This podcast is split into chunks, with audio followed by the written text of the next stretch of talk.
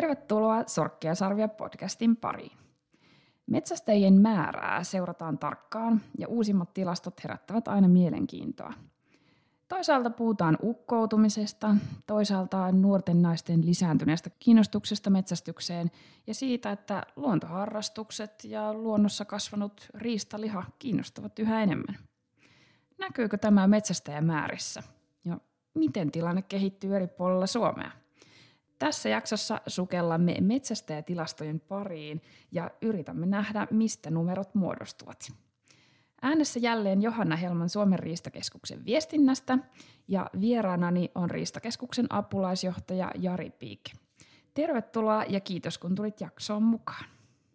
No niin, kiitoksia myöskin omasta puolestani. Kerrotko Jari, millainen tilanne on nyt? nyt? Niin paljonko Suomessa on metsästäjiä? No sanotaan näin, että tilannehan on ihan, ihan tota hyvä, hyvä silleen. Metsästäminen on Suomessa hyvin, hyvin suosittu luontoharrastus, monillehan se on elämäntapa. Mm-hmm. Ja, ja niin kuin Pohjoismaissa muutonkin, niin metsästäminen on, voisiko sanoa, että se on, on kaikille mahdollista. Se on kaikkien kansankerrosten ja kaikki, kaikkien kuviteltavissa olevien ihmisryhmien saavutettavilla. Ja meillä, meillä tota noin metsästäjämäärä se on ollut reilu 300 000 tässä jo aika pitkään. Ja, ja tota, jos lähdetään sieltä historiasta liikkeelle, niin toisen maailmansodan aikaan arvioitiin, että metsästäjämäärä oli noin 100 000. Ja sitten, sitten noin 60-luvulla se oli siellä luokkaa 200 000 ja nyt sitten ollaan, ollaan siellä 300 000 huippeilla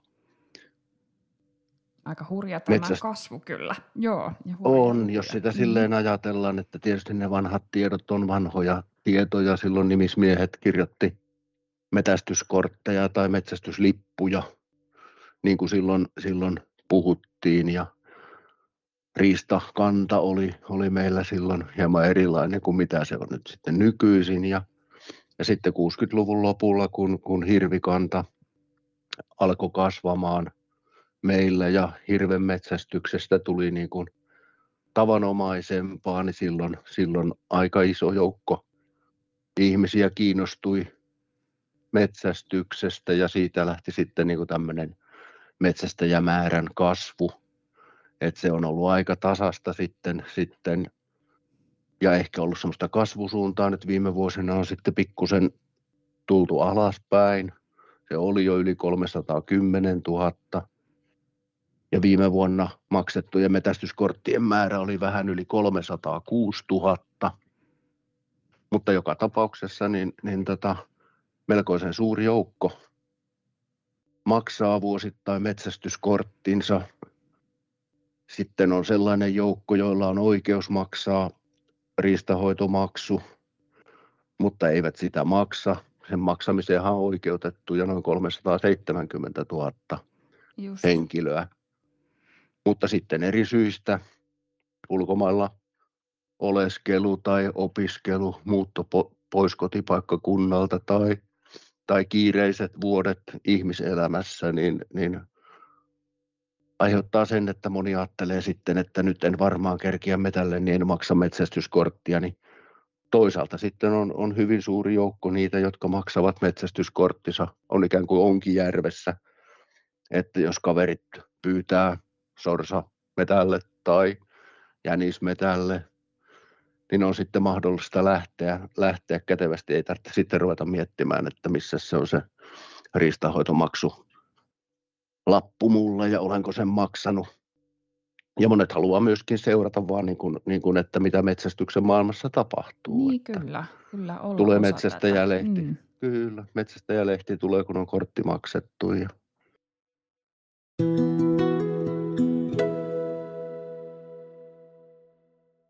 onko tästä jotain sellaisia arvioita tavallaan, että kuinka, kuinka moni näistä riistanhoitomaksun maksaneista metsästäjistä niin, niin on, todella käy metsällä tai on, on niin aktiivisia metsästäjiä, ketkä on ehkä tällaisia sunnuntai-metsästäjiä? No kyllä siitäkin on, on tutkimuksia tehty, että yli 200 000 käy joka tapauksessa metsällä vähintään yhden kerran metsästysvuoden aikana. Joo. Ja siihen vaikuttaa sitten vähän se, että mikä on se paikallinen riistatilanne ja mikä on oma elämäntilanne ja onko hyvin metsäkanalintuja vai onko niitä vähän, onko hirvieläimiä, miten, minkälaiset kannat, kannat ja se sitten joko houkuttaa osallistumaan esimerkiksi hirviporukkaan tai peuraporukkaan. Ja... Joo. No tota, nää, tää, tämä joukko ei varmastikaan jakaudu tasaisesti ympäri Suomen. Osaisitte kertoa vähän, että missä päin Suomea on paljon metsästäjiä, mistä he löytyy ja, ja minkä ikäinen on tyypillinen metsästäjä? No kyllä metsästäjiä on, on kautta Suomen, että väestökehityshän vähän meillä vaihtelee niin kuin maan eri osissa, voisiko sanoa näin, että harvaan asuttu maaseutu muuttuu yhä harvemmin asutuksi. Väestö siirtyy taajamiin, isoihin kaupunkeihin. Isossa kaupungeissa on paljon, paljon metsästäjiä, vaikka he sitten esimerkiksi kuuluvat metsästysseuraan jossakin, jossakin kauempana kotipaikkakunnallaan, mistä ovat lähtöisin tai mihinkä heillä on, on siteitä muutoin, että isojen taajamien lähettyvillä on, on toki metsästysseuroja, metsästystoimintaa, mutta kaikki eivät suinkaan pääse sitten siihen, siihen tota, taajaman lähellä olevaan, olevaan metsästysseuraan, joihin saattaa olla jopa tunkua ja sitten, sitten tuolla syvällä maaseudulla, niin, niin siellä saattaisiin kovastikin kaivata seuroihin uutta verta. Joo. No entäs sitten tämä tää ikä? No sukupuoli, joo. siitäkin varmaan voitaisiin puhua. joo, joo. Meillähän on, on, sanoisiko nyt, sekin on pohjoismainen ilmiö, että, että uusissa metsästäjissä on, on hyvin paljon naisia. Metsästäjätutkinnon suorittaneissa on meillä nyt tällä hetkellä niin lähes 30 prosenttia on naisia. Joo. Ja, ja tota, ikä, ikäluokkajakamusta voisiko sanoa silleen, että, että tota, metästyskortin maksaneet naiset, joista nyt tätä tilastotietoa niin kuin tarkemmin on, niin heidän, heidän keski-ikänsä on, on muistaakseni semmoinen 42 vuotta, ja miehillä se on, on sitten 10 vuotta enemmän, reilut 52 vuotta. Ja tämä johtuu varmasti siitä, että, että metsästäjäkunnassa on, on hyvin paljon suuria ikäluokkia, toisen maailmansodan jälkeen syntynyttä ikäluokkaa, jotka on sitten tyypillisesti niin kuin, niin kuin miehiä olleet silloin, mutta tämä naisten, naisten vahva mukaantulo metsästykseen, niin, niin on sitten, sitten ollut kuvaavaa sille, että, että tämä naiset on niin kuin nuorekkaampaa joukkoa kuin mitä miehet. Tutkinnon suorittaneissa alle 18-vuotiaissa ei ole kuitenkaan niin kuin siinä keski ei ole eroa, se on pikkusen alle 15 vuotta tytöillä ja pojilla. Että jos semmoinen tyypillinen tutkinnon suorittaja on semmoinen mopoikäinen poika, ja, ja tota, naispuolisilla tutkinnon kävijöillä sitten, niin, niin he on niin pikkusen varttuneempia kuin mitä, mitä miespuoliset. Joo, na, e, naiset et, kiinnostuu, jos mä oon ymmärtänyt oikein, niin ehkä suunnilleen siinä kolmekymppisenä niin naiset suorittaa kyllä, kortin kyllä, joo, tai tutkinnon. Kyllä, joo. kyllä. Tämä pitää, tämä pitää niin kuin ihan, ihan paikkansa ja, ja tota, muistan aikoja tuolta tuolta tota, sanotaanko jonkun 15 vuoden takaa, jolloin meillä niin kuin tutkinnossa käyneistä oli naisia, lähestyttiin 20 prosenttia silloin ja silloin oli Ruotsissa ja Norjassa, oltiin siellä 25 prosentissa ja silloin ajattelin, että päästäänkö meillä Suomessa koskaan noin isoihin lukuihin, niin päästiin ja helposti ja menty siitä jo ylikin, että tosiaan viime vuonna 29,5 prosenttia tutkinnon suorittaneista oli naisia. Ja muutoinkin viime vuonna metsästäjätutkintoja suoritettiin suurin määrä edelliseen vuoteen ja sanotaanko edellisiin vuosiin nähden niin yli 10 prosentin lisäys tuli, että kun, kun oltiin siellä 19, 20, 21 aika tasan 7300 tutkinnon suorittanutta, niin viime vuonna oli sitten, sitten jo yli 8000. Joo, kehitys vaikuttaa ja, oikein hyvältä. Mm. Kyllä, ja voisiko sanoa, että, että tämmöinen luontoharrastusten virjäminen, korona on varmaan tuonut siihen vähän, vähän omia vaikutuksiaan, mutta metsästys on Suomessa, se on vahvassa myötätuulessa, kansalaiset suhtautuu metsästykseen myönteisesti, myöskin tämmöinen villiruoka, niin kuin tuossa alussa mainitsit, että, että riistanliha kiinnostaa, villiruoka siis sienet, marjat ja myöskin riista niin varmaan no. sekin on ollut niin kuin, niin kuin siinä tämmöisenä Kyllä, pontimena, että, tähän. että mm. hetkinen, tuohan voisi ollakin mukavaa touhua ja, ja ymmärrän sen hyvin, että, että metsästys kiinnostaa ihmisiä ja, ja tota, jos on, on hyvät mahdollisuudet liittyä seuraan asuinpaikallaan taikka, taikka tuota, kotipaikkakunnallaan tai muutoin muodostuneiden siteiden kautta sinne seuraan, niin se kynnys on sitten aika helppo. Metsästyskortin suorittaminen, sehän ei ole kallista, että tutkintomaksu on 20 euroa ja tutkintoa valmentavaan koulutukseen siitä riistahoitoyhdistykset, jotka näitä koulutuksia järjestää, niin kuin tutkintojakin, niin siitä tyypillisesti peritään sitten muutaman kympin osallistumismaksu ja tietysti toivotaan, että kaikki uudet metsästäjät kävisivät tämän tutkintoon valmentavan koulutuksen, koska se tuo sitten siihen, siihen opiskeluun syvyyttä.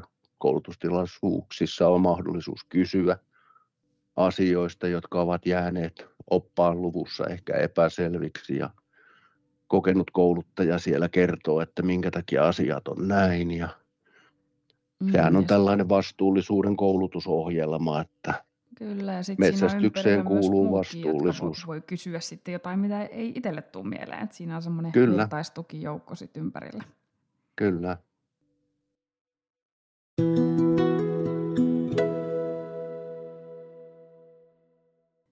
Tota, no, löytyykö näissä jotain niin kuin alueellisia eroja, jotka niin jotenkin pistäisi silmään, että onko jossain päin Suomea erityisen paljon tullut lisää metsästäjiä tai erityisen paljon naisia, tai, tai et on, ootko huomannut tämmöistä? No, jo, tai jotain muuta poikkeavaa näissä tilastoissa? Sanotaan mikä, näin, että semmoinen on, on, niin kuin oli puhetta näistä, näistä tota, metsästävistä naisista, niin semmoinen on, on hyvin mielenkiintoinen ilmiö, että tuolla sanoisiko vahvan eräkäynnin alueilla, Lapissa, Kainuussa, niin siellä tämä, tämä naisten määrä metsästäjätutkinnoissa, niin se on huomattavan korkea. Se on Lapissa yli 40 prosenttia ja Kainuussa karvan verran alle 40 prosenttia. No niin. Pohjois-Karjalassa muistaakseni reilut 36 prosenttia. Et se on semmoinen, semmoinen tota, niin kuin mielenkiintoinen ilmiö. Joo, ja, no osaatko sanoa, että mistähän tämä ilmiö niin kuin on juontanut juurensa, tai onko tämä ihan niin kuin viime vuosien ilmiö, vai onko tässä jo pidempi kehitys? No kyllä tämä on aika, aika monen vuoden aikana ollut, ollut tämä sama ilmiö, että, että naisten määrä siellä, siellä uusissa metsästäjissä on kasvanut. Monet naisethan kiinnostuvat metsästyksestä koiraharrastuksen kautta ja, ja ehkä sitten näillä alueilla se, että, että siellä on hyvät mahdollisuudet metsästämiseen, siellä on hyvät mahdollisuudet koiraharrastamiseen, niin tämä on saattanut tuoda siihen sitä ja, ja kyllähän sitten sitä sanotaan, että myöskin kun pohjoisessa, varsinkin Lapin alueella ja niin tämän metsästys lain kahdeksan pykälässä tarkoitetulla alueella hirvenpyyntilupia haettaessa, niin paikalliset seurat kuin myös muutkin, niin siellä vaikuttaa siihen, siihen hirveän pyyntilupien jakoon sitten se, että kuinka paljon on osallistujia siinä porukassa. Että tämäkin siihen vaikuttaisi ja kyllä sitten tuolla, tuolla tota, pohjoisilla alueilla esimerkiksi metsäkanalintujen metsästykseen on, on hyvät mahdolliset kannat on hyvät ja olet, olet jo aika pitkään hyvällä, hyvällä tasolla, niin kyllä siinä varmaan tämmöiset, tämmöiset tekijät niin kuin vaikuttaa. Että... Joo. No pysähdytäänkö ihan tuohon ajatukseen? Tosiaan se riistan, riistan määrähän tietysti vaikuttaa sitten siihen, että päästäänkö ja lähdetäänkö sinne metälle, niin, niin, niin tota, se tuossa aikaisemmin sanoit hirveän olleen semmoinen niin kuin sysäävä tekijä siihen, että metsästäjämäärät määrät lähti kasvuun silloin aikoinaan useita vuosikymmeniä sitten, niin, niin, niin onko se hirvi edelleen se, se, se tärkein, tärkein tota, metsästäjämäärää ylläpitävä tekijä vai onko se monipuolistunut? Mennäänkö edelleen? Miten hirvikanta vaikuttaa metsästykseen? No kyllä, sanotaanko näin, että ehkä jos se silloin 60-luvulta lähtien 70-80-luvun niin sanottuihin hulluihin hirvivuosiin, niin siinä tuli se sysäys metsästäjämääriin lisää. Ö, nyt on meillä, sanotaanko lounaisessa Suomessa on aika vahvat peurakannat.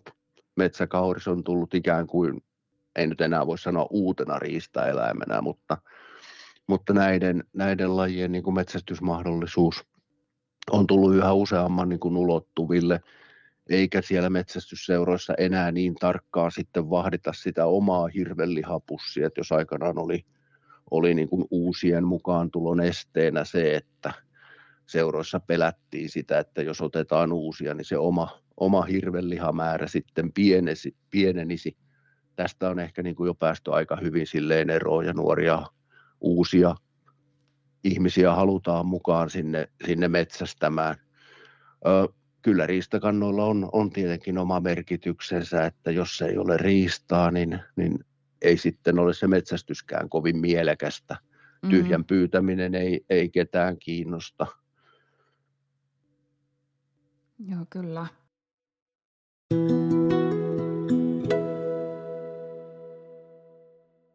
No millaisena sä näet tämän metsästäjämäärän kehityksen tulevina vuosina.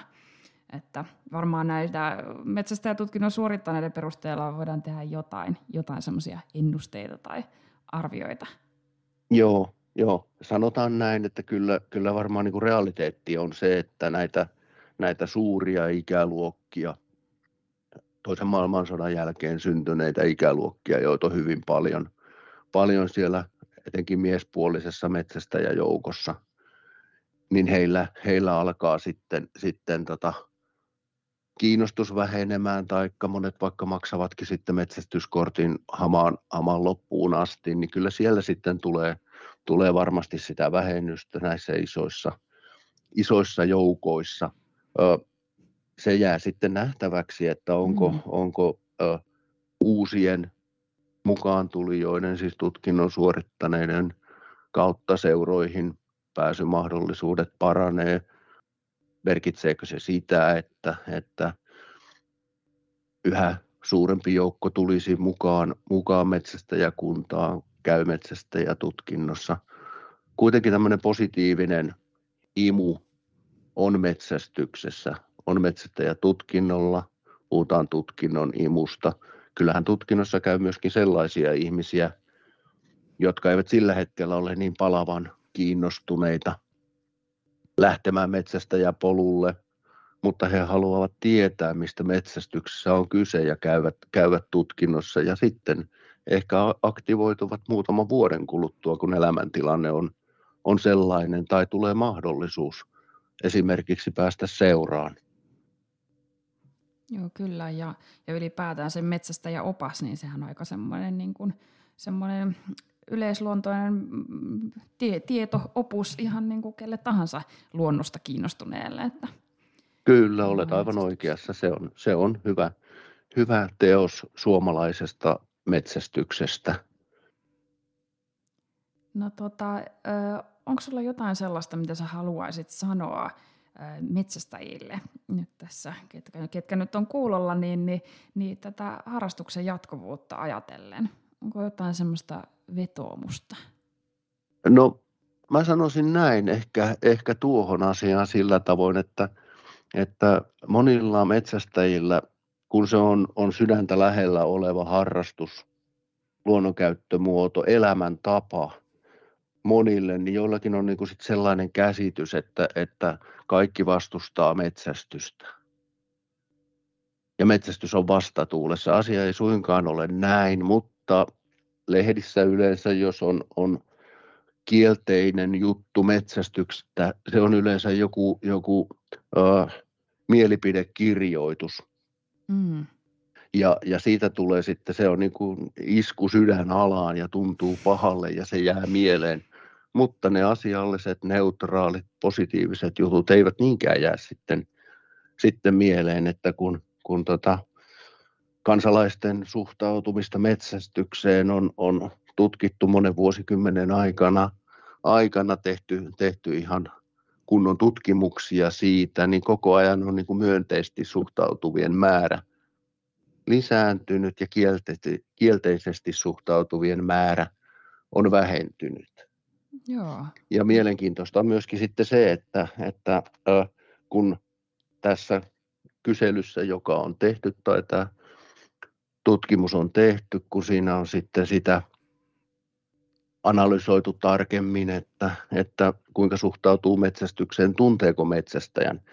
Niillä ihmisillä, joilla suhtautuminen on myönteinen, niin heillä yleensä on lähipiirissään, naapureissa, työkavereissa on metsästäjiä, joiden kautta heidän käsityksensä on muotoutunut. Ja, ja sitten niillä, joilla on kielteinen käsitys, niin heillä ei ole, ole lähipiirissään tutuissa metsästävää ihmistä. Eli, eli ehkä tämmöinen, tämmöinen tota, voisiko sanoa vetomus metsästäjille siinä mielessä, että, että kertokaa läheisille, mistä metsästyksessä on, on kyse, minkä takia syksylle säästetään kesälomaa ja, ja ihmisille jaetaan oikeaa tietoa, niin sekin, sekin sitten niin kuin auttaa tässä, tässä metsästyksessä, joka, tai metsästykseen suhtautumiseen, joka on, on niin kuin vahvassa myötätuulessa. Niin kuin metsästys muutoinkin meillä kyllä tulevaisuus näyttää ihan, ihan valoisalta. Joo, no tämä olikin todella tärkeä viesti, että Kyllä, jokainen hattuun, metsästäjä on. Tilanne niin. ei ole lainkaan niin huono kuin ehkä saattaa sitten lehtien sivuilla näyttää, kun siellä sitten tällaiset vastakkainasettelut elävät, niin, niin todellisuus on, on oikein, oikein hyvä. Ja kerrotaan Kyllä, siitä. Mm. jokainen, jokainen metsästäjä on, on metsästyksen, voisiko sanoa, markkinahenkilö. Joo, kyllä. No hei, kiitos Jari, kun tulit jaksoon mukaan. Toivottavasti saadaan tulevina vuosina yhä enemmän ihmisiä kiinnostumaan metsästyksestä. Näin, näin toivotaan ja kiitokset myös sinulle. Sarkkia sarvia podcastissa otamme pyrähdyksiä eräelämään ja käsittelemme laajasti erilaisia metsästykseen liittyviä aiheita. Pysy kuulolla